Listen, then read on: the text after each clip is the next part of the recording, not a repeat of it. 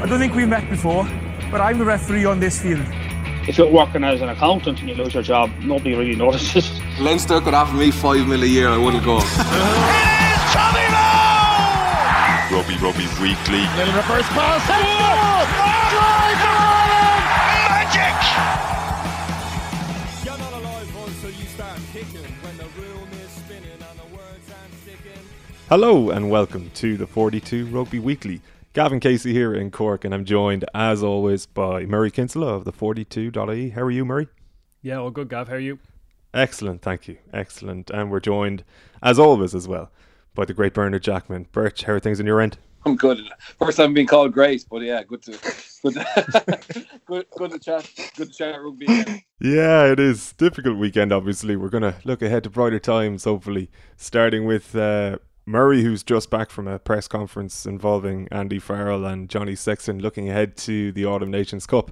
We're obviously going to dig into that France game as well. I don't think there's too much danger of the lads here going over uh, old ground, albeit I'm sure you'll have heard and read just consumed plenty of content during the week about that game. And we'll wrap then later on with uh, a quick enough Pro 14 synopsis slash preview. We're going to get all of your questions in as well, or at least as many of them as I can get around to. But to start with yourself, Murray, just off that presser, what was the feel and flow? What was the mood like in Ireland camp? And particularly given much of this week has been dominated really by um, a, a forensic body language analysis of Johnny Sexton and his reaction to being subbed off in Paris. Yeah, that was top of the agenda anyway. Andy Farrell was first up on the virtual press conference. They can't go side by side, which would have been maybe an interesting dynamic. Um, and obviously, the first few questions were around this his reaction to, to being replaced. Uh, Farrell basically said, Listen, Johnny Sexton's a passionate guy, and, and that's the reason we all love him. Um, that's why he's at the top of the Irish game. He said there are bits of learnings from every game you play um, but he said you, you don't want to change a person overnight um, because you know he's, he mentioned Johnny Sexton's intent and attitude. Um, and he basically he didn't say much aside from that. He kind of went over the, the ground again, and he and he said finished by saying it was hundred percent a storm in a teacup in his eyes. Uh, the last thing I want to do is to stop Johnny being himself. So so Sexton came in afterwards, and he was obviously asked about it again, and, and he said he was disappointed in his reaction. He um he said to an extent, he was disappointed in his reaction. He he, fe- he didn't realize that it was going to be as big a deal, um, and that when he realized how big a deal it was, he he spoke to Andy Farrell, spoke to him on Sunday, and he apologized to him and said, "Look, that shouldn't have happened. I've obviously let myself down in that regard." And then they've they've moved on. That's what, what his sense of it is. Yeah, d- disappointed in myself with the reaction to a certain extent. Um, obviously, if I'd known the the stories that it was going to create and the the way that it's been perceived, I obviously wouldn't have done it. But you got to take it from my point of view. It's in the heat of moment. I'm I'm in the biggest, you know, up there at the biggest games I've played in as captain, and um, yeah, it's, it's obviously a, a low point, and I, I, reacted in a bad way for a split second, um, and that, that's that's it really. Um, that's all I can say really. I've I spoke to Andy after the game. Um, I spoke to him on Sunday when I realised it was such a, a, such a big thing, um, and we sorted things out. And I apologised and said, "Look, it shouldn't have happened. It did. It was a split second, and um, obviously let myself down in, in, that regard. But you learn and you and you move on. Really, um, I suppose it's not the first apology I've made in my career, and it won't be the last probably. Um, so, yeah, we'll move on. Thankfully we've got a good relationship, and um, we there's no problems going forward. A couple more questions about you know the the words of Brian O'Driscoll, etc. Analyzing it as you say. Um, and he says, I, I apologize to people that matter. I'm not going to sit here and apologize to the whole world. It's a split second decision that I wish I didn't make. So there you go. Um, and that was it, really. That was the kind of sense of how they summed it up. There's been an apology. They're certainly ready to move on and they definitely feel like the impression they gave is they definitely feel it's been blown up at, a, at all proportion. Yeah, I suppose he has put it to bed with his comments today. I thought he nearly poured petrol on the fire a little bit when it was yourself actually who asked him about it after the game, Murray, wasn't it? But uh, there probably was a chance to put it to bed then and there, and it wouldn't have been this issue that was blown up beyond all proportion during the week. Um, I suppose there isn't a great deal left to say about it, but I would like to just get your thoughts on it, Bernard, as we haven't spoken to you yet this week. Like, you know Johnny very well. Yeah, I know him very well, and um, I think uh, the people who know him well won't be surprised. I mean, he lives and breathes every um, every minute of, uh, of of his rugby career with, with Leinster or, or, or Ireland, and um, and that's probably why he's such a good leader. Uh, and I, and I'm saying leader whether he's captain or not. He he does drive things. He's he's emotional. He cares, um, and he lets you know on a Tuesday.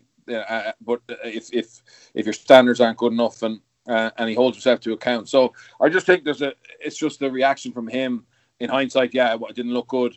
Um, but I think if, if you want Johnny Sexton to be like, you know, um, you know Brian O'Driscoll or uh, Alun Wyn Jones or whoever, like any of those captains, he, he's not going to be authentic to himself, and, and, and there's a there's a limit to uh, there's a there's a um, a level you don't want him to change. You need him to be himself and to continue to be passionate. Now, obviously, you know it doesn't look good, and, and he's apologized for it, but um, I I understand where it came from. Like I've seen him uh, highly emotional as a 19 year old, 20 year old, you know, and uh, all the way through. And maybe everyone else doesn't get to see that you know, on a match day because luckily he's been in winning teams most of the time. But um, it's just a reaction to frustration. Obviously, definitely would have felt going there there was a chance of a championship, and he probably knows that at this stage of his career, you know, he, he can't be letting those opportunities slip. So backed up with what happened with Leinster against Saracens, there's another season gone now without silverware, and that will have hurt them massively. But uh, yeah, I think it's great to get it parked and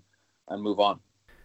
He did say he apologized before, and he has apologized before in his career, and it probably won't be the last time he's apologized. Um, but I think to come out of this, and, and it definitely moving beyond this issue itself, uh, or the incident itself, it kind of highlights a couple other things. Like in Paris, there was there were key a few key players missing in terms of the leadership. Tadhg Furlong's part of the leadership group, he wasn't there. Henderson wasn't there.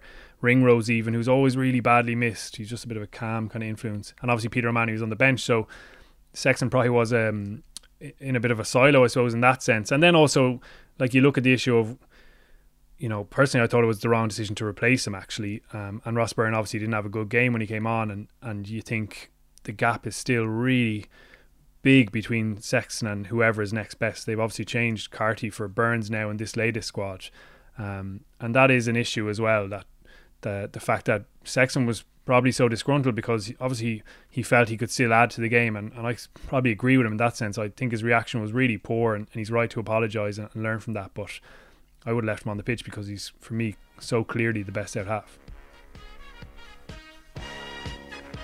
It's early on Monday morning, 6 a.m. to be exact, and you're waiting for Murray and Owen to drop into your podcast feed. But they're not there yet. What do you do? Re listen to last week's Rugby Weekly Hope Murray is awake and uploading clips to Twitter? Come on, man. Why not take a listen to the newest addition to the 42's membership podcast suite, GAA Weekly, presented by Mark O'Shea and Shane Dowling. Between now and the end of the 2020 championship, GAA Weekly will be there, waiting for you every Monday morning at dawn's early light. Ireland to the last, Bradley runs, slips under Galway, they'll not stop him. It's Galway, the hero. Ireland goes wild. Get locked in to GAA Weekly every Monday morning, exclusive to the 42 members.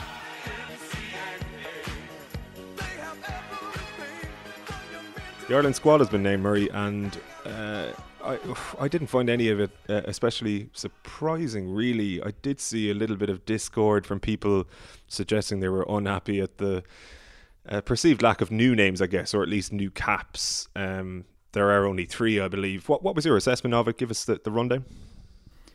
Yeah, like it's very, very similar to what we saw for those last two games. Um, James Lowe is obviously going to be eligible now, and that's a massive boost. Like it's been coming a long time, so it's probably easy just to overlook it now. He's an excellent player. He adds something different to the back three. He obviously is a, a great finisher. He can offload. He can be really powerful in contact. He's an infectious kind of energy about him as well and, and add something different to the group even off the pitch in that sense. So that's a, a good addition for Ireland. Shane Daly is still there still uncapped and we'll hope to, to get that first um, first appearance. And then Billy Burns as I mentioned comes in for Jack Carty. So one little change in the out half pecking order. That's tough on Jack Carty. I mean he hasn't been involved. He, he's just been there training for the last couple of weeks and, and suddenly he drops out.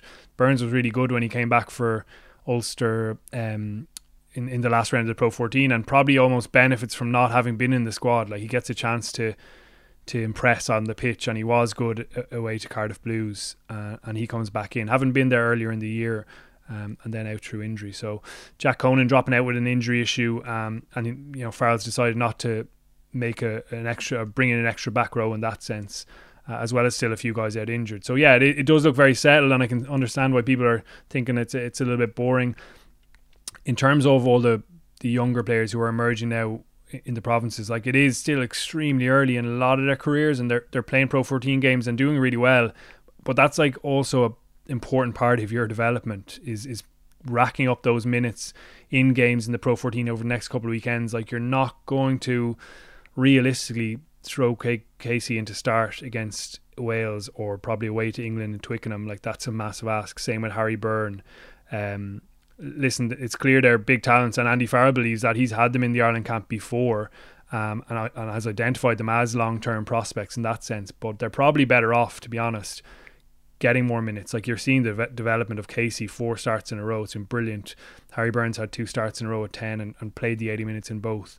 That kind of thing is really valuable for players. And listen, I have a sense there may be a couple of changes to, or tweaks to the squad, maybe around that Georgia game, because that's obviously the big one for, I suppose, making a bit of um, an experimental selection and, and getting a bit more depth in the squad. Um, so yeah, there, there's a there's a sense maybe of a missed opportunity in, in that regard and, and getting a bit of a, a, new feel into it because those players probably have more potential or a higher ceiling certainly than some of the guys who have been selected. But um, yeah, it makes sense with two uh, tough fixtures coming up. yeah, what did you make of it, Bernard? I, I got the impression, looking at some people's reactions, they were a little bit disappointed that, say, Harry Byrne wasn't involved, particularly Craig Casey. There was a bit of a clamour, not only in Munster, from what I saw, but just from kind of fans around the country, generally speaking. But when you actually look at the squad, then and the options available in their positions. Like Marmion has been playing really well, hasn't featured for Ireland um, since the international return. Like, do you drop Gibson Park to fit Casey into the squad? I don't think you can on form really, and even at out half. Um, we've just seen Jack Carty not make the squad and Billy Burns come in in, in instead of him. So um, there is just a huge amount of competition in those positions and in loads of positions whereby to bring some, somebody in just because they're young and uncapped and, and playing well in the Pro 14 means you're doing so at the expense of somebody who actually still has designs on getting a jersey on them themselves.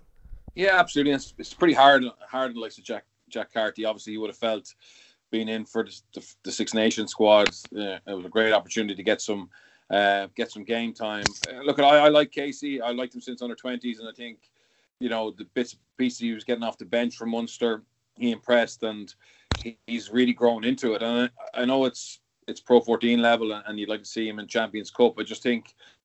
Um, he is probably better off getting, you know, um, more games rather than being in there in a role that Jack Carty played, where you know you're just running opposition and, and not getting um, the opportunity to be part of a, of a match week for for your province or, or getting game time. So I think his day will come for sure. I think the big challenge for Farrell um, is to find out quickly who our next nine and ten are.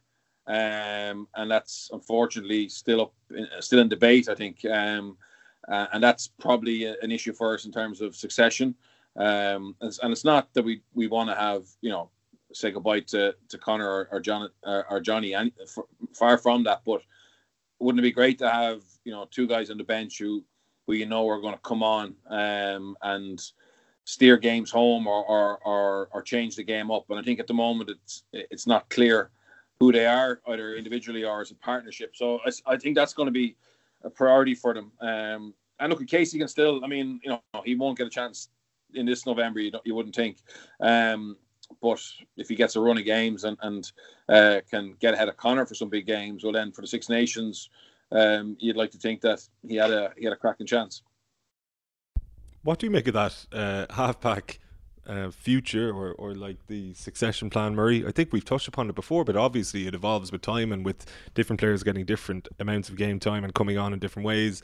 I, I feel like we have said on the podcast plenty of times that Andy Farrell has probably earmarked Harry Byrne as the guy for Ireland going forward, and I, I feel like it's probably uh, not unfair. It's probably understandable, but like Joey Carbery isn't really part of that conversation at the moment purely because he hasn't been playing for so long, and yet uh, you know, if he was able to come back to full fitness, which is a, a distinct possibility, he he's probably the guy, is he not? And and even looking at the scrum half picture, just in terms of age profiles, if you were to talk about sort of the next five, seven, eight years, Casey probably is the guy compared to some of the people that are in the squad at the moment.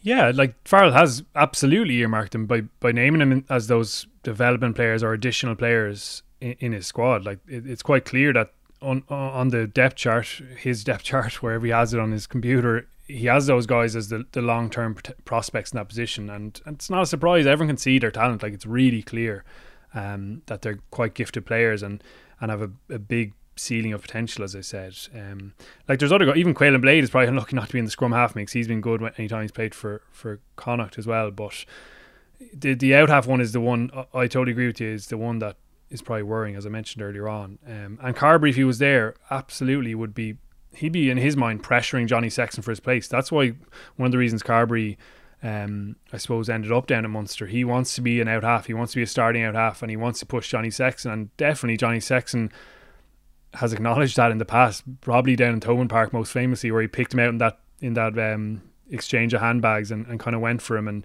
and there was a bit of bite between them and that is absolutely what you want to see between Irish players competing for the same position um, and I, I think it would be really interesting to car- have Carbery in that mix I actually think he'd, he'd, be a really good option at fullback to be honest personally for Ireland as we've discussed before but he was the next clear one in that pecking order and he's not there unfortunately and, and won't be on into next year as he's out indefinitely with that with that ankle issue I suppose with Harry Byrne um, and being that long term prospect there, yeah, like you could have him in the squad, but he's still making mistakes at Pro 14 level. Like I think he's a really big talent. He's got a massively confident attitude. But if you watch his game closely in those 14 games, there, there are regular errors still in his game at that level. Um, he's doing brilliant things as well, but he's still kicking the ball out in the full, the odd bad pass, a couple of bad decisions here or there. Like if you really dig into the games, certainly someone like Ross Byrne or Billy Burns is p- probably playing better and, and you know more error free and and making more um, consistent impact on the games. Now on the flip side of it, you can say get Harry Byrne in there, let him make mistakes,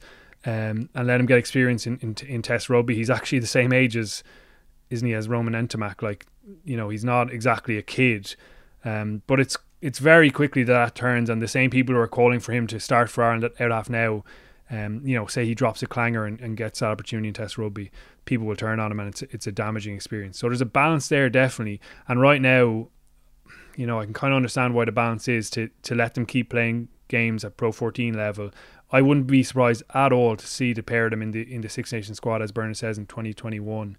Um, and then you begin that process of, of kind of changing and shifting the squad a bit with guys you feel have that longer term potential.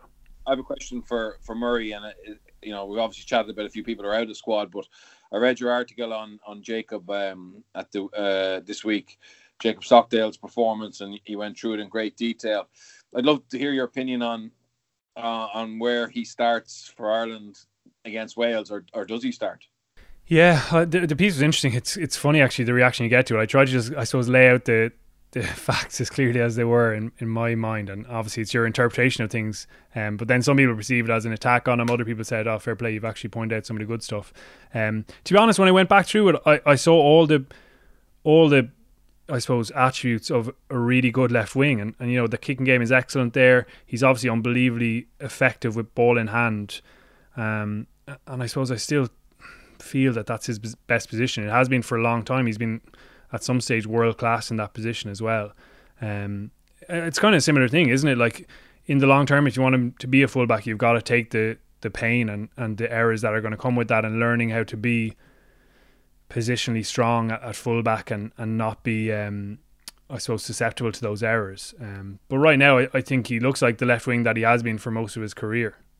He's a lightning rod, Bernard, isn't he? Like in terms of the criticism he draws, I understand why in the wake of that Paris defeat because the errors are are so glaring and the one that was particularly costly arguably cost you the game in a sort of a roundabout way. But um, it's it's interesting that even when he makes those sort of mistakes like he's put up for media he has no problem I I hate to use the term but fronting up um, like he's he clearly has a, a mental resilience I wonder though like is he so mentally resilient and so uh, unflappable, if you like, in the wake of mistakes that he doesn't really learn from them.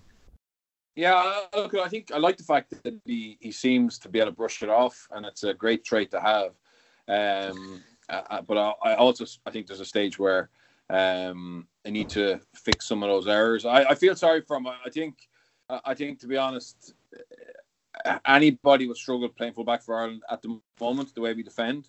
Um, and he, you know, his inexperience or his lack of understanding of or, or his lack of uh, anticipation of where the danger is going to come from um, hasn't really improved and doesn't look to be coached well enough into him. I think that's the problem at the moment. We're not sure if he's being taught, you know, more better around what he needs to do, or he's just too lackadaisical, or um, or he, yeah, he just switches off because he's always late. You know, he's never early, um, and I think I nearly prefer to see him being overeating things and being there too early and getting caught on the on the other side. Um, unfortunately, uh, for a while, it just seems to be no real panic. There's no real panic or urgency in him um, to go and, and, and do his job in terms of um, you know being being tied to his opposite winger or whoever else in the backfield with him. So he's always five yards behind where he needs to be. And again, I don't understand if that's uh, not privy to what, how much time they're spending on it and whether they're doing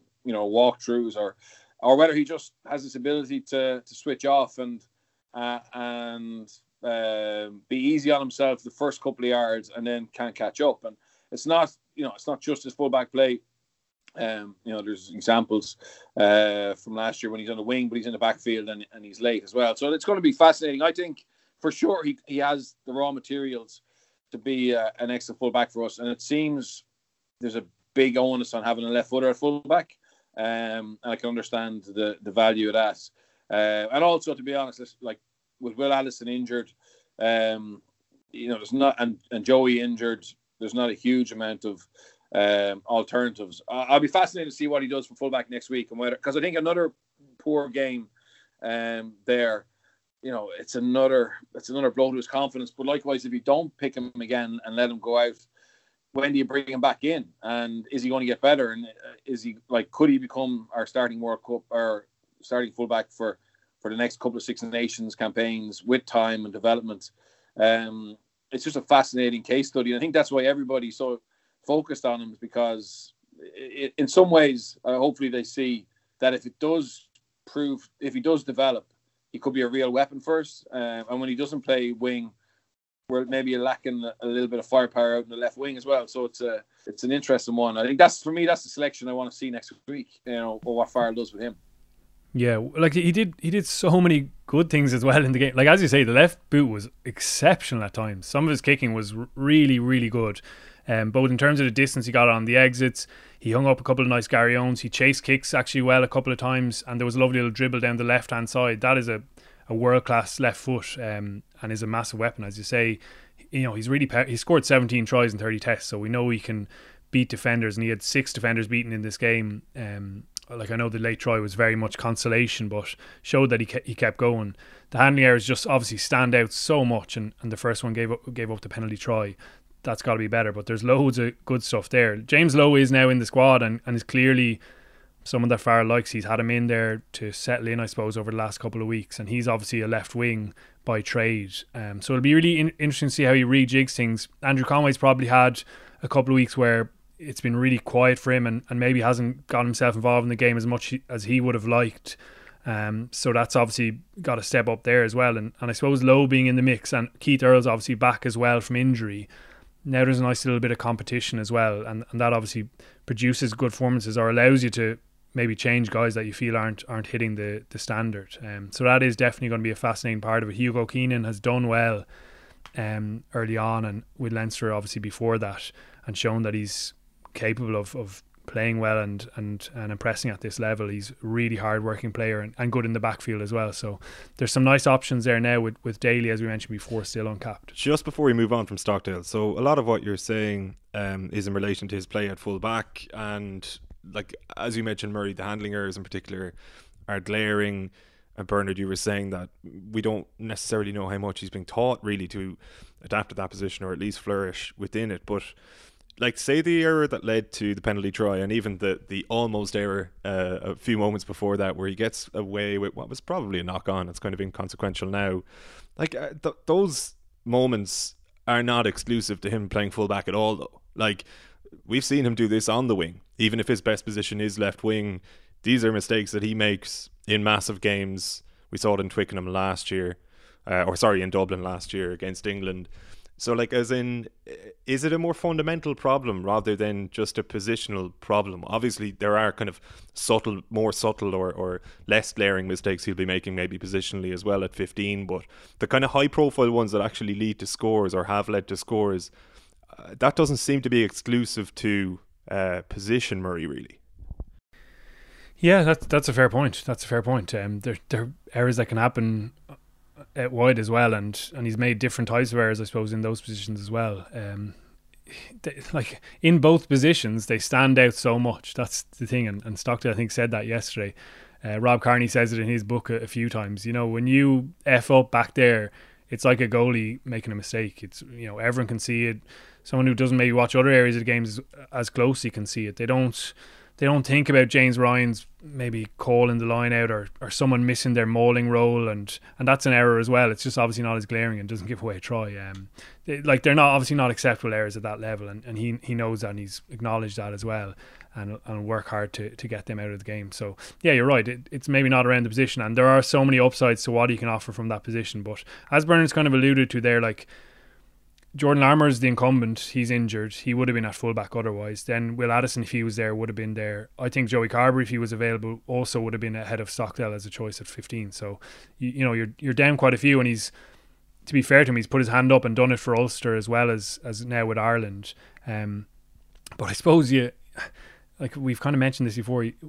Good wings are good wings, and they don't have to be good fullbacks as well. Like I, I even think maybe Larmour might be better on the wing same with Stockdale, um, and have players who are a bit more, I suppose, natural is the wrong word, or, or a bit more comfortable in that 15 shirt and having the ability, like Addison and Carbery would, to be that second set of hands and second set of eyes that takes a bit of pressure off Johnny Sexton.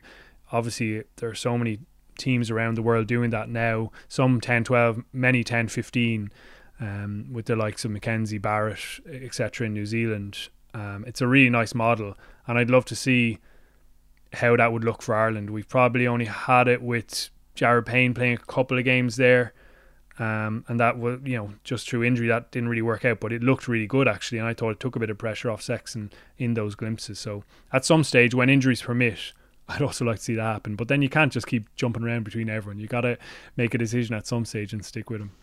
can I just can I finish on this? I know we've talked about a long time. Uh, look at we have you have to stop blaming the the individuals and look at the system. I mean, you know, Robbie had a very difficult day against England at fullback, and it was you know uh, it was all Robbie. Uh, I don't looking at uh, at Stockdale, looking at uh, Earls, looking at Larmour over the last while. They've all been in difficulty, and even going back to the to the World Cup. Um, you know, we, we got skinned by Japan a few times. Uh, New Zealand didn't need to expose the fullback with with kicks because that's what, what everyone remembers. But um, because they were just running through us for for fun. Um, so I think all our back three players have had really difficult moments, and I, I think the, the, moments that they don't show up as much in, in, in high pressure games for the provinces. So I would look at more around our actual overall system. Um, like what what back three in the world do you see, or back two in the world do you see getting pulled apart um, as often as regularly as as Ireland do. And and I don't believe that Stockdale, Larmour, Earls, comment Comey hasn't had really been exposed, but he has as many caps. Um, have are, are not as good as what's playing for Wales or England or Scotland on, on, uh, on the wing. So I think at the moment we're just shooting the shooting individual, but we, we need to look at um, our overall defense. Uh, and you know, it's it's uh, like I, I, saw a clip of the week, two clips of the weekend, uh, and I, showed them on Monday against the head. But you know, the one where Porter ends up one on one with Fickou. Um, like it's it, it's it's so random. Like again, where you watch a lot of Test rugby, show me an example where you know your your tight head prop ends up one on one with a winger. You've a scrum half on the chip line, and then your back two don't react and don't see that danger and come up and and So the, the result of it is he goes round Porter and he goes round uh, Murray, and then he has 15 meters to draw and give to, to Conway. Um, and then you know the one where where Johnny puts up the bomb down the middle. You know we had 14 players on one side of the field, so like there's just things that are happening. That okay at the end, yeah, sure Conway should have been, or sorry, Stockdale should have been across quicker for the for the chip. Um, and, and, and yeah, it's it's a mistake, and he's in the wrong place. But no one seems to be talking about what's happened in, in front of it. You know what I mean? Uh, mm. And that's that's an area that needs further discussion because, uh, like, it, it's it's very difficult for them at the moment as well, given how poorly we defend in the front line. Yeah, that's a really fascinating point. It's it's definitely worth digging into a bit because like it, it is a, tr- a trend as well. I suppose that opposition teams have very much exploited Ireland with their attacking kicking game. Like this is the way the game has gone, obviously, and Ireland are definitely behind the curve on it. The the example you cite is really interesting, like because for the past couple of years, Conor Murray hasn't been on that sweeping line. He's been in the defensive line, so you've had thirteen front up. Um, and you're right, like Johnny Sexton shoots up there and he doesn't stop the ball, and Aki and Byrne kind of condense around it as well. And Porter's the one who's left sweeping from a position closer to the ruck uh, as he starts, but but getting out there. And then Conway's the interesting one because he like he really sits off. I don't know what's in his head, like what instruction is in his head that I need to sit off here because your obvious instinct instinct is close that space early um, and put them pass under pressure. absolutely, and as soon as he goes up, Stockdale goes. So fairness there, right? So like realistically, as long as Conway stays back, Stockdale's actually entitled to stay where he is, if you know what I mean, because they're supposed to be on a on a string. So what would what should have happened is Conway should have went forward, and then Stockdale takes that space. So in some ways, I feel a little bit sorry for Jacob on on that one. Now you could have said he could he should have made a, a read and gone anyway. Um, but realistically, that space was covered because Andrew stayed planted. And, and look, it's just it's it's a it's a it's a micro example um, in the in the game. But again, I don't see the opposition, and it's like the word coming out of Ireland is, oh, you know, we know France score so easily. Yeah, for sure, but like that can't be just the reason to accept that you're going to concede 30 points. You know what I mean? They're, like you got to make them work a bit harder for it, um, and that's surely the, the the basis of any defense. And I know they've wonderful talents, etc. But realistically, for us, um, you know, they didn't rip England apart uh, to the same extent, uh, and uh, and like the reality is as well, they, they were really indisciplined in, in, the game, and and you know, so we had a lot of possession, so they didn't have many chances to attack. So if they get their discipline right and have a little bit more possession, and we don't sort their offense out, we get further away from them than closer. Yeah, the funny thing is, like, it's it's it's very hard not to compare what was there before, what was good before. Like, the detail around Ireland's game, it looks like it's less than what was there before. Obviously, discounting 2019, everything went badly there. But I mean, even around that defensive stuff, it, it doesn't really seem clear what was supposed to happen there. Or as you say, the one with the where Ntamack scores off Dupont's offload, like how they get into a situation where they're so um, condensed on one side of the pitch, and Caelan Doris is trying to get width, but no one else is on, on the chase. How that happens, I think around the set piece attack, there was similar where people maybe just weren't 100% certain of what their role was. Even you think of the one where Doris knocks on the 22, if that pass actually goes to Henshaw, it's really on for a line break there. Um, and there were a couple other instances like that. So, like, while it's brilliant that Ireland are, are probably trying to be, their phrase is heads up, isn't it? More heads up and more decision making. You definitely still have to have the agreed detail around your game as well because otherwise it gives those little opportunities for a team like France to exploit. There's no point in playing heads up rugby if there if you don't have detail. Like this is we, we've heard heads up rugby mentioned so often in the lead up to that France game, but like if you're kind of playing under 14s rugby in terms of what you're trying to do and there, there's no real complexity to it when you have the ball that's whiskey dick rugby like you're going nowhere with that you know it, it seems so evident throughout that game um, sorry, I'm I'm ranting here now because I like yeah, like France. France actually might get away with it, given that they have you know two player or three or four players who would probably make a world 15 uh, at, at the moment. But they, that's not what they're doing. Like I, I know Vlock has put together a really good kick strategy. I know Shaun Edwards has them, you know, drilled defensively, and they're not anywhere near where he needs he wants them to get. But Galthié is quite detailed under strike plays. So even a team with a lot of X factor are putting uh, some real detail or trying to get better um, around you know how they want to play and how they manipulate defenses, etc. And and and you know it's not disrespectful to our team, whatever. We three or four X factor players at the moment in our in our backline who are going to create a, a Teddy Thomas moment or a Vakatawa moment. Unfortunately, um, so without without that detail, uh, we're not going to get mismatches and not going to get uh, opportunities to, to score a little bit easier. And I think just basing your game on on how many times you get into the 22 and expecting that that's a good enough reason to win, uh, it, it's not for me. It's not relevant. You know, like for example, France took their points when, they were on offer, so they turned down two or three opportunities to kick into the 22, which would have given them more 22 opportunity, more um, uh, yeah, 20, the opposite 22 entries, if you get me. So, like, mm-hmm. it, it seems to be a bit of Take for granted that, oh, we were in inner, inner 22 a lot. We must have had a really good attack. Um, and we should have won the game two times over or whatever. But realistically, the beauty of, of, of good attacks is you score quickly and you don't have to play, uh, spend a lot of time under 22 or, um, or a lot of time in possession. Murray, come in there on that, will you? Because like, it, it was probably evident even on I think with Healy's try, like it, like it felt like a good juncture for Ireland in the game psychologically, like just to respond the way they did. But even that, kind of took a while, you know, where you kind of felt as though they could have been in and out of there a little bit quicker. Um, and then there were like several ventures into the, the 22 or into French territory, generally speaking, which just proved fruitless and, and didn't feel, even from first phase, like from the first phase, didn't feel like they were really going anywhere. Yeah, we discussed on Monday in the, the members podcast around that yellow card. And certainly my feeling was that they had those two five metre scrums, and I think the All Blacks would have just scored straight away off a five metre scrum against 14 players. I know Dupont drops off, but I think they would have had a, they probably would have had a plan for it, to be honest. They would have had a plan to score against 14 men from five metres out. Ireland seemed a little bit confused about how they were going to do it. it I know they scored off the second one, um, but it was just kind of not just, but they did a good job of of forcing their way over. Really good latch, uh, and Healy scores. Um, I agree with Bernard though that the 22 stats is, are hilarious because now it's become a, a sign that we should have won the match. Um, like a 22 visit doesn't necessarily mean a, a try. Um, and, and Ireland, I suppose their viewpoint of this game is we should have won because we were down there, but you know you didn't convert a couple of those opportunities because your line out malfunctioned a couple of times or or you weren't able to engineer as you say Gav a, a bit of ingenuity to get across against you know in the area where the defense is at its strongest and has the most players in the front line defending. So that is absolutely. Um, I suppose it's it's kind of a, a, distracting picture, really, just to say, oh, we had so many 22 visits, we should have scored.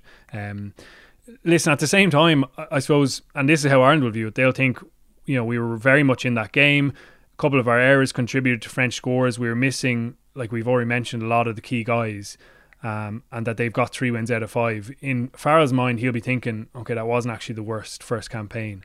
Um, and like I don't like, it's tempting just to pick out every single bad thing in the performance, and there were loads of them. But um, that's the case with every rugby match as well. So listen, there's definitely things they can really improve on, and I think that has to happen over the course of this Autumn Nations campaign. Yeah, there hasn't been an upheaval in terms of the squad, but it's still relatively I suppose, low pressure. There's no prize money, no rankings um, pressure in terms of the World Cup draws. The seeding for that's already been made. So we have to see probably more from uh, the detail around the defence, as Bernard has mentioned. And then in terms of that attack, um, marrying the kind of heads up philosophy they seem to want with uh, having a bit of a plan around how to go about it and, and giving yourself a couple of options to then make the decision. See, I think it's tempting. Oh, last word, last word on this. Sorry, it won't be. I thought we pitched up pretty well in the area that we, we all thought we might struggle, which is the power game. We actually manned up there and, and uh, we didn't really come off uh, second best uh, over the course of the game too much in the physical stake. So that's a positive positive for us. I thought some of our forwards were incredibly physical and um, we take heart from that. The next layer now is obviously um, a little bit more uh, detail and, and um, creativity in terms of the plan.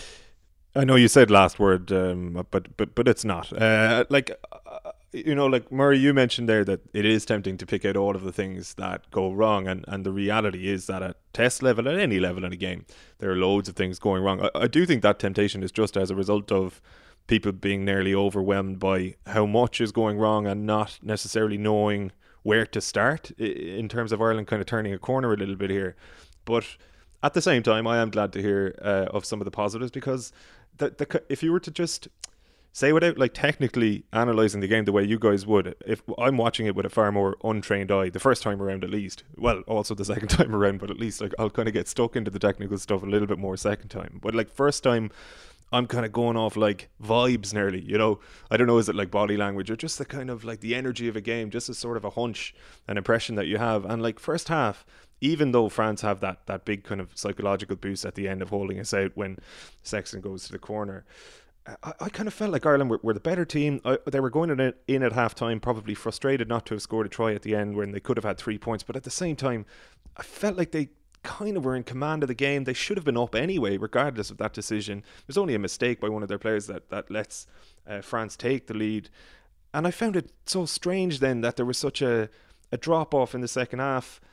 And it wasn't a drop off in, in effort or anything like that. It was just compound errors, the kind of thing that we've seen really plague Ireland over the last two years, where one or two people make mistakes and then it, it becomes a you know an endemic in the team like it's um, bad decisions, lost lineouts, all of these kind of things.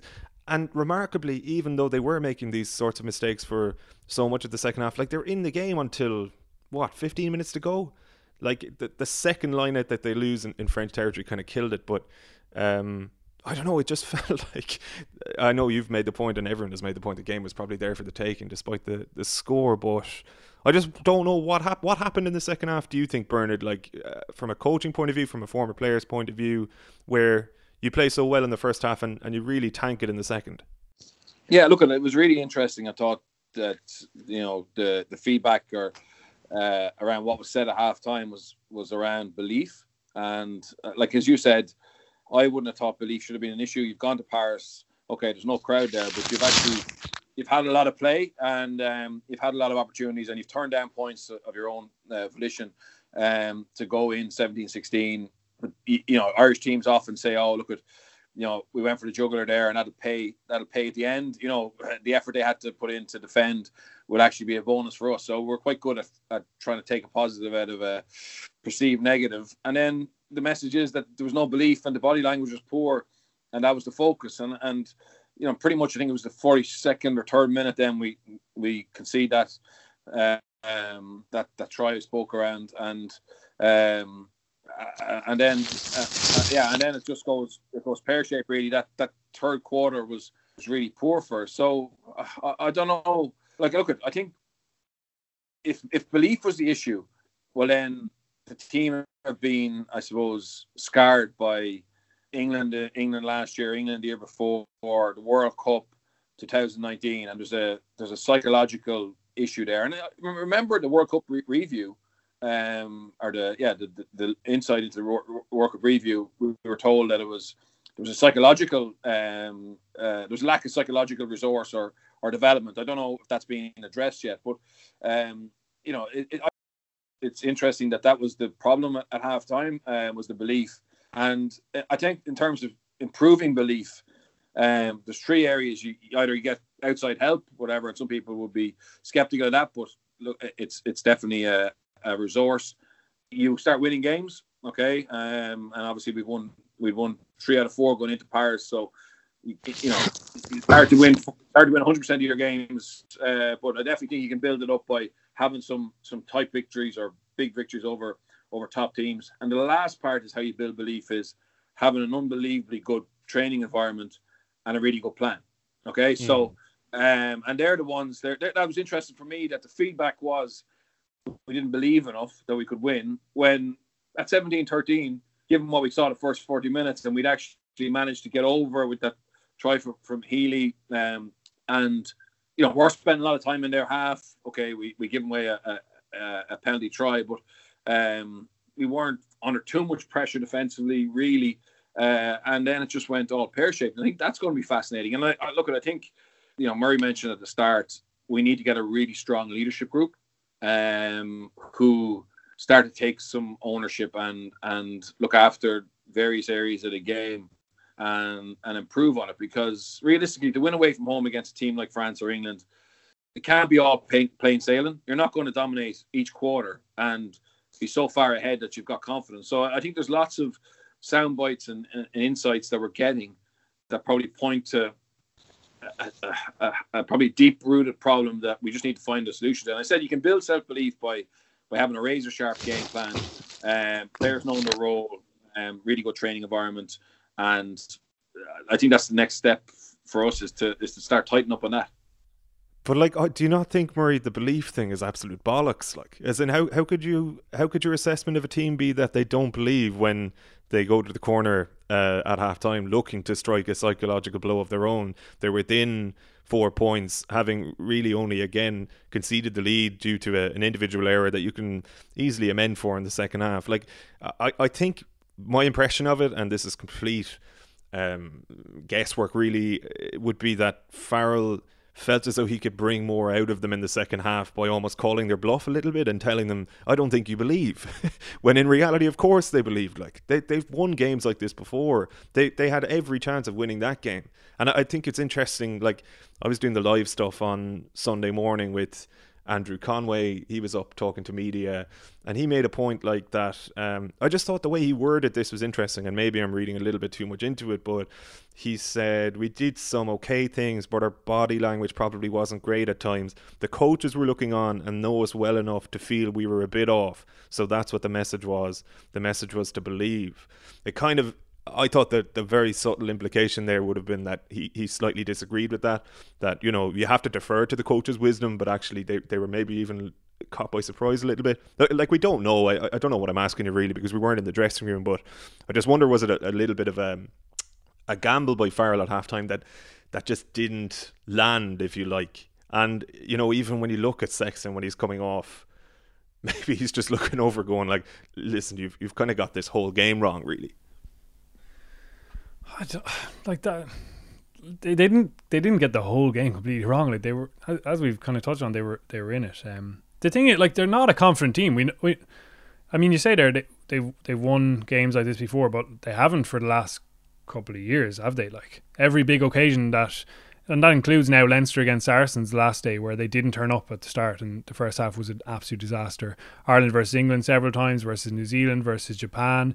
Munster, anytime they've got to a semi final, haven't been probably up to the standard. I don't know if it's a mental thing, but clearly there's a bit of a hurdle there now. So, I mean, like in very basic terms, they're not a confident team at the moment, and, and that that gets knocked when things like going to the corner, like like let's repeat it again. It was, a it was a bad decision. I think everyone felt it at the time. It didn't work out. Instead of going in at halftime feeling, oh, we just scored last, you know, we're right in this. Things weren't perfect. We can kick on in the second half now. Instead, they go in with France having a massive psychological win over them and, and an exasperation. Oh, we messed that up. And then they come out and they start poorly again. A couple of mistakes, poor kicks, bad decisions, maybe in attack, and then they kick to French and they score. And that's like really it's hard to recover from that mentally. They're the championship minutes. You just immediately get a sense, oh, this is not our day. Um, and they did come in and Henshaw scored a wonder try, but they're probably not a confident team, and I think that's understandable given what's happened. So that is going to be a process um, over a, longer period of time. Um, and that's probably in Farrell's mind now as, as he looks at this campaign here in the Autumn Nations Cup and not just drastically altering things uh, to try and rebuild a bit of that belief and confidence and, and bounce and ability to recover from from setbacks. Like that's not a good thing in Irish rugby probably at the moment. Certainly with the Ireland team anyway. When they go down, obviously we know. I'm not sure exactly what the record is, but they don't come back from from giving up a, lead. Um, and we've seen them compound errors with errors. That's a trend now. So definitely that's part of it. Like the review is interesting because Enda McNulty's obviously gone. He was the mental skills specialist in the squad. Uh, probably got thrown under the bus after the World Cup. Let's be honest. Uh, even though a lot of the players speak well of of his dealings with them and there's no one that stepped into that role. Um, and I guess now with financial constraints, etc., I don't know if there's going to be any of that going on. Maybe players individually can do stuff themselves, but yeah, it is, it is a big part of the game, isn't it? Like everyone knows the feeling when you're winning and when you're confident, it just flows that bit easier. Everything seems to to go your way, uh, and when you're not, you doubt yourself and you second guess your decisions, and you don't maybe have the conviction in in the undoubted abilities you have as an athlete and as a rugby player. So that is part of the challenge. But listen, they're they're not a complete million miles off. Like it's worth saying. Uh, like they should beat Wales certainly at home and, and get a bit of a bounce back, and then go and have a crack off England. They've obviously come out second best on those on those big days. Um, but one change in that, or one good one good, you know, one good performance in that kind of environment can can flip things very quickly in sport. Yeah, I, I totally agree, and I wouldn't disagree that they're not a confident team. Like they, they're patently not. But I suppose, as you say, if one game can change it, then it felt as though first half at least that was probably the game. So and, and I, I refuse to believe that they didn't believe they could win that game coming in at half time, regardless of what had happened just before the whistle. Just based on what I saw, I could be t- completely wrong. It'll all come out in a few autobiographies in a few years anyway, I'm sure. Do you want to talk about Pro 14 or is it winning trophies? Do we, do we know autobiographies to write? Is there anything else you'd like to get off your chest, gentlemen, or will we chat Pro 14? I do have a few more questions about Ireland from the 42 members that we might wrap with on the other side of Pro 14 chat. So, what do you reckon? Yeah, I mean, there's loads of good stuff being played in the Pro 14. Let's change the picture for the moment. Did you enjoy Monday night rugby, Bernard? High quality game that Leinster were involved in, and you predicted it correctly as per usual. No, look, I think uh, you can't call yourself a great tipster back in Leinster every week in the in the Pro 14, but uh, I thought it was a great game. Um, obviously, Glasgow, Glasgow play high tempo um, and really went after Leinster. It's probably the most the most intense, um, physically, speed wise, top 14 game, a Pro 14 game I've watched um, so far, and I love the idea of, of Monday rugby. To be honest. Um, watched a couple of games uh, Monday night, and, and it, it's great. Now, obviously, when fans can go back to stadiums, it doesn't suit, but um, I just think it's a it's a really good addition. And and uh, again, yeah, Leinster, you know, there's some experienced players there, just hold that young team together, but just more young talent coming through. And yeah, Munster and Ulster ticking along um, very nicely. You know, you know, I had concerns about Ulster uh, post lockdown, but um, they used that little break uh, to to come back and uh, their defensive effort against Cardiff, I thought was was outstanding, and uh, you know that's I think Jared Payne's a, is a, a young defence coach with huge potential. Um, you know, I was lucky enough he presented to our, our coaching group over the summer, and he blew people away with just his his personality as much as anything else, and and uh, his passion for it, and, and you can see that Ulster team. Um, I think defending uh, with a with a with the bit between their teeth, and um, yeah, they're in they're in a much better place than than than I thought they were about six seven weeks ago. Murray, your assessment of that Leinster win at Glasgow? Yeah, very impressive again. Started really well, um, and the competition for places is remarkable. Even a guy like Rhys Ruddock, he's probably unlucky not to be back in the Ireland mix. Um, if he can get a few European games under his belt with similar form to what he's showing now, he will definitely come back into that frame. I would imagine. Um, and younger guys like even Josh Murphy, he's what is he, 25, 26 now really consistent and will push for those European spots as well. So, um, yeah, very much a continuation of, of what we've seen before um, in terms of their depth and, and their ability. But I thought, I absolutely agree with Bernard. I thought it was a really good game of rugby. And actually, I, I think the Pro 14, like which obviously gets slated a lot, um, and we've discussed its shortcomings and where it can potentially go. But so far this season, like obviously there are more people probably tuning in on TV. There's less to do about the place and less to distract you. But I think everyone's really enjoying it, and I think everyone's been impressed with the quality of rugby and, and probably the ambition of a lot of the rugby as well. So that's a real positive for definitely for the competition. Obviously, the South African t- team still to join as well. So like it's very early days in the season, and and maybe those interest levels will wane, but it's it started well, and there's loads of talent on show. Ulster, fine win for them, Bernard. Unfortunately, you did predict that Cardiff Blues would get the job done there, so you're right not to be changing your day job at the moment. But um, still, I suppose, uh, hedging your bets in the sense that when an Irish team upsets the apple cart a little bit, it's always good news. Uh, what did you make of them? Obviously, low scoring game, um, but just a, a, really good win, really, uh, away to the Blues.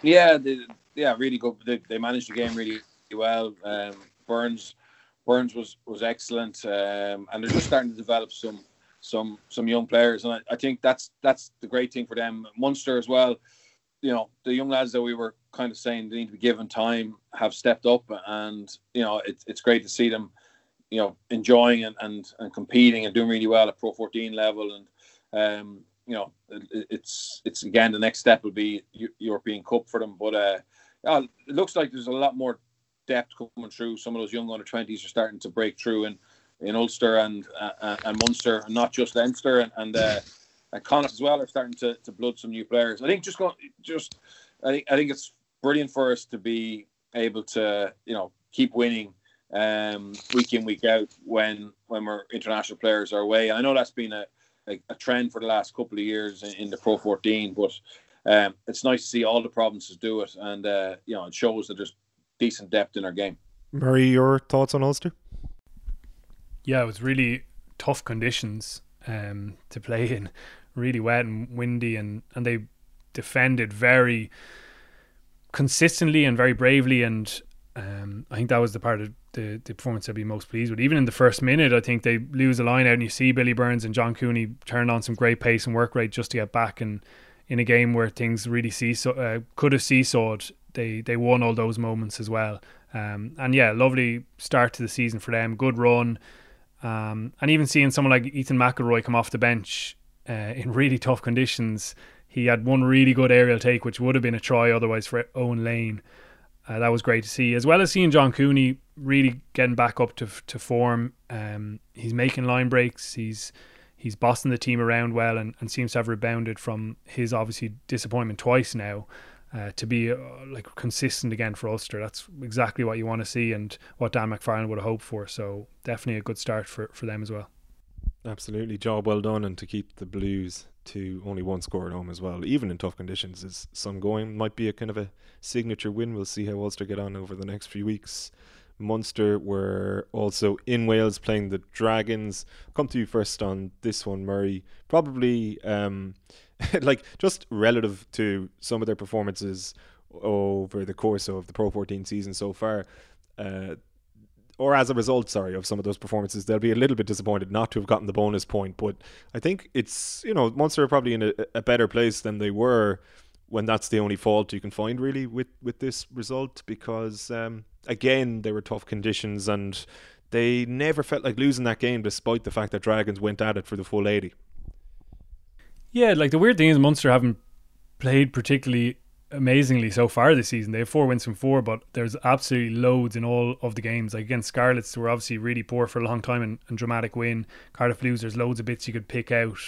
Um, and ag- again, in this game, there were bits where they'll feel frustrated and potentially didn't push on and get that bonus point. But on the flip side, you get winning momentum, and you, as Bernard says, you get those young guys in the team. And this is what we said: like it gives everything a really good energy and and bounce when homegrown players are pushing through and taking their chances. Like individually, a lot of them have been really impressive. Casey getting man of the match here, but John Hodnett even coming in late for Chris Cloete and um, and showing his ability. It's it's really good to see. They're pushing those passes the odd time a little bit more. Obviously, like in in tough conditions, you've got to have a balance to your game there. But it is positive to see players backing themselves and, and making good decisions on the ball some lovely tries. Matt Gallagher made an impact as well, and looks like he's settling in. Um, and then just to have someone like de Allende playing away in Newport on a wet Sunday afternoon is is a massive boost for them with no rugby championship for the box. To have him around is really good for the young guys and, and players as well uh, in the backline who can learn off him. So while they certainly have big strides improving to make in terms of their performance levels, there's loads to be positive, um, and build on there for them players on the back line could learn a thing or two from Kevin O'Byrne. Bernard. Uh, what what's what's I've been enjoyed him. Uh, I've enjoyed watching him over the last couple of weeks. Look, it's a pre-planned move, um, but he's got. Uh, well, I don't know if he, maybe he's supposed to give it back uh, if he's supposed to pass it that way, but I think he was. It looks like he was, and it, just shows um, real confidence and a nice bit of skill to um, to throw it out the back door and, and, and open up a little a little bit of space to get gain line, and that's that's what you want to see. You want to see some thought around um, your set piece launch and looking to get over the gain line, make line breaks. And yeah, he's he's been good. He, he's uh, yeah, I, I, like Marshall as well, but Kevin's definitely um, shown that he's uh, he's stepping up and um, yeah, great moment. Great piece of skill. Mm, certainly was. He's been very, very good for, for a, decent chunk of time now. But last two, couple of weeks, he's been playing Harlem Globetrotter stuff. Uh, Munster and Connacht kind of swap fixtures this weekend in that Munster away to Benetton has been uh, called off, as people will be aware by now, due to three Benetton players testing positive for COVID 19 and a further four of them having to go into self isolation as those contacts. So, Munster not in action this weekend. Connacht going to the Dragons where Munster won last weekend. Bernard, starting with yourself, how do you see your old club getting on there? Or, well, your old club against your old club? Yeah, I think, look, I think Dragons. Um, Dragons definitely stuck in the game. They were much better than they were against against Ulster they were, or Munster. They were much better than they were against Ulster the week before. Ollie Griffiths is absolutely huge for them. He's like a, a one man defensive unit, and uh, um, he's he's going to get better. This will be his third game if he, if he plays this week. Uh, but having said that, I mean, I just thought Connacht their performance against Edinburgh was was outstanding. Now, having said that, it was on the back of a poor performance away to the Blues, and, and there's definitely a, a real edge to them, and and I suppose uh, an emotional um, element to it. And they went out and played, you know, with a lot of uh, a lot of intensity and a lot of skill. Um, and if they double down on that, I think they might much for, for the Dragons. The Dragons defensively are are still quite porous. Um, the, you know, Munster Munster uh, when they when they attacked uh, at speed they opened up a lot of holes. So and Connacht probably are, are probably one of the teams who have the, the, the most intricate attacking game. Um, you know, the four problems they might lack the power, but yeah, I I fancy Connacht to go and, and, and win away again. Murray, your thoughts on that? Yeah, good time for him with, with Jack Carty, obviously, isn't it? He disappointed with, with Ireland, but comes back in at a time Conor Fitzgerald has picked up that injury. But fair play to Tom Daly the last day stepping into out half. I thought he had a really good game and kicked really well. Um, and it's it's good because, as I said, more people are probably tuning in now to Pro 14 and, and they're seeing these guys that they don't really get to regularly watch. Kevin O'Byrne's a great example. Like his form has been excellent for two years, possibly longer. Um, I think he's probably the most form, informed hooker in Munster. But a lot of people probably wouldn't generally get a chance to watch those games where he's impressing. Um, and now everyone's getting to see the, the likes of him, the likes of say Al O'Connor in, in Ulster, the guys who are stalwarts week in week out for the province aren't head headline names, but uh, are constantly delivering. So it's good to be able to watch more of them and, and for people to to I suppose appreciate their talents. Um, but yeah, I expect Connacht to to keep their momentum, albeit it was a little bit stunted, as you say. Um, I expect them to keep that going. We'll keep the next two predictions brief, lads, because I do have a couple of questions from members to get to, and we'll wrap then. So Leinster, excuse me, Leinster at Ospreys. Uh, Leinster predictions tend to be brief anyway. Bernard, is it Leinster again for you? Yeah. Ulster Look, at home. Don't ask me. Don't ask me about Leinster every week. I'll tell you. If, I'll, I'll tell you. perfect, perfect. That's that saves us about twelve seconds. Uh, Ulster at home to the Glasgow Warriors. Murray, your thoughts on that one? Yeah, I think Ulster will win. Birch? Yeah, Ulster home win. Okay, let's get to some of these questions from the 42 members. These are all from the WhatsApp group, and you can join the fine folks in there at members.the42.ie. You also get access to a brand new GAA podcast, the 42 GAA Weekly, with Shane Dowling and Mark O'Shea. Uh, it's a cracking listen, and uh, I'm delighted we have the boys on board there. Here's one from Mick to be totally honest, I should have interspersed some of these questions into our chat earlier on, but I'm just going to reel them off now. Question for the pod. By the end of the Eight Nations tournaments, what new caps would Murray and Bernard like to see for Ireland? So, if I could just extend that question a little bit, Murray, starting with yourself, um, not only the uncapped players in the squad at the moment, but potential guys that could come in around Georgia time. Uh, Ryan Baird, if he's fit again. Um, and you know what? Harry Byrne off the bench. Give him a cap and get him in there. Um, yeah, maybe Craig Casey as well. They'd be the three probably.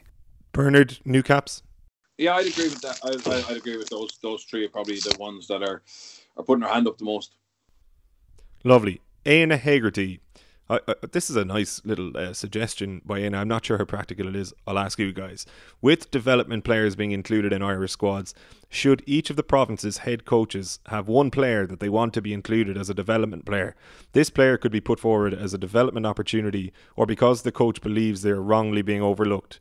For example, Andy Friend could put Paul Boyle forward, uh, Ulster could put Eric O'Sullivan, etc. Bernard, what, Bernard, are, your thoughts on that?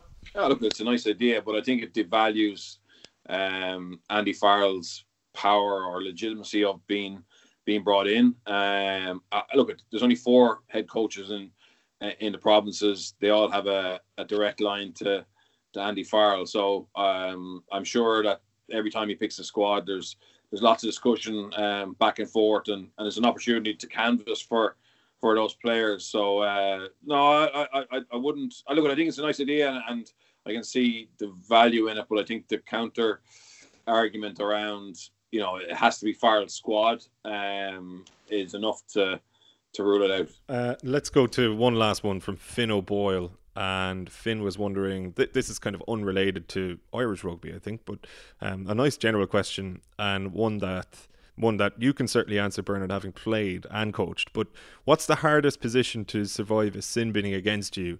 Is it 9, 15, or does it not matter?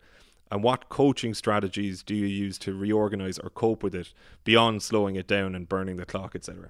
A wing can cover the the, uh, the, fullback area, or, or a lot of tens drop into that naturally after set piece. So, um, you know, obviously it's easy enough uh, replace a hook uh, front row because as soon as there's a scrum, um, you get a chance to to do that. But for me, nine is the is the hard one. And um, look at every coach will have a um, a plan of action uh, for each each match based around yellow cards, so that um, you know you're not trying to think on the on, on the on the hoof, and and you'll have talked to to players around what they need to who, who's who's going to cover what. So yeah, in my opinion, experience nine was the was the most difficult.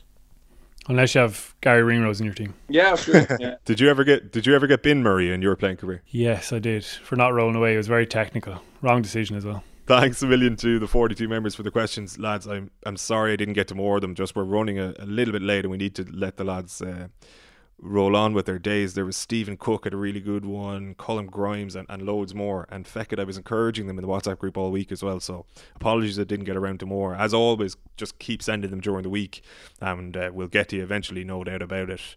Uh, I asked people two weeks ago at the end of the podcast, quite sheepishly, to leave ratings and reviews and whatever on your podcast app if you do enjoy the 42 Rugby Weekly and loads of you did. It was a massive help to us. I, I couldn't get over the, the numbers of you that, that took times out of, time out of your day to, to do that. And listen, if you didn't get a chance then and you got a chance this week, we'd really appreciate it. It, it helps us out a lot in terms of just gaining the, the podcast more exposure on various apps, which uh, will hopefully allow us to grow it and do bigger and better things with it down the line. So if you get a chance at all, uh, we'd really appreciate it.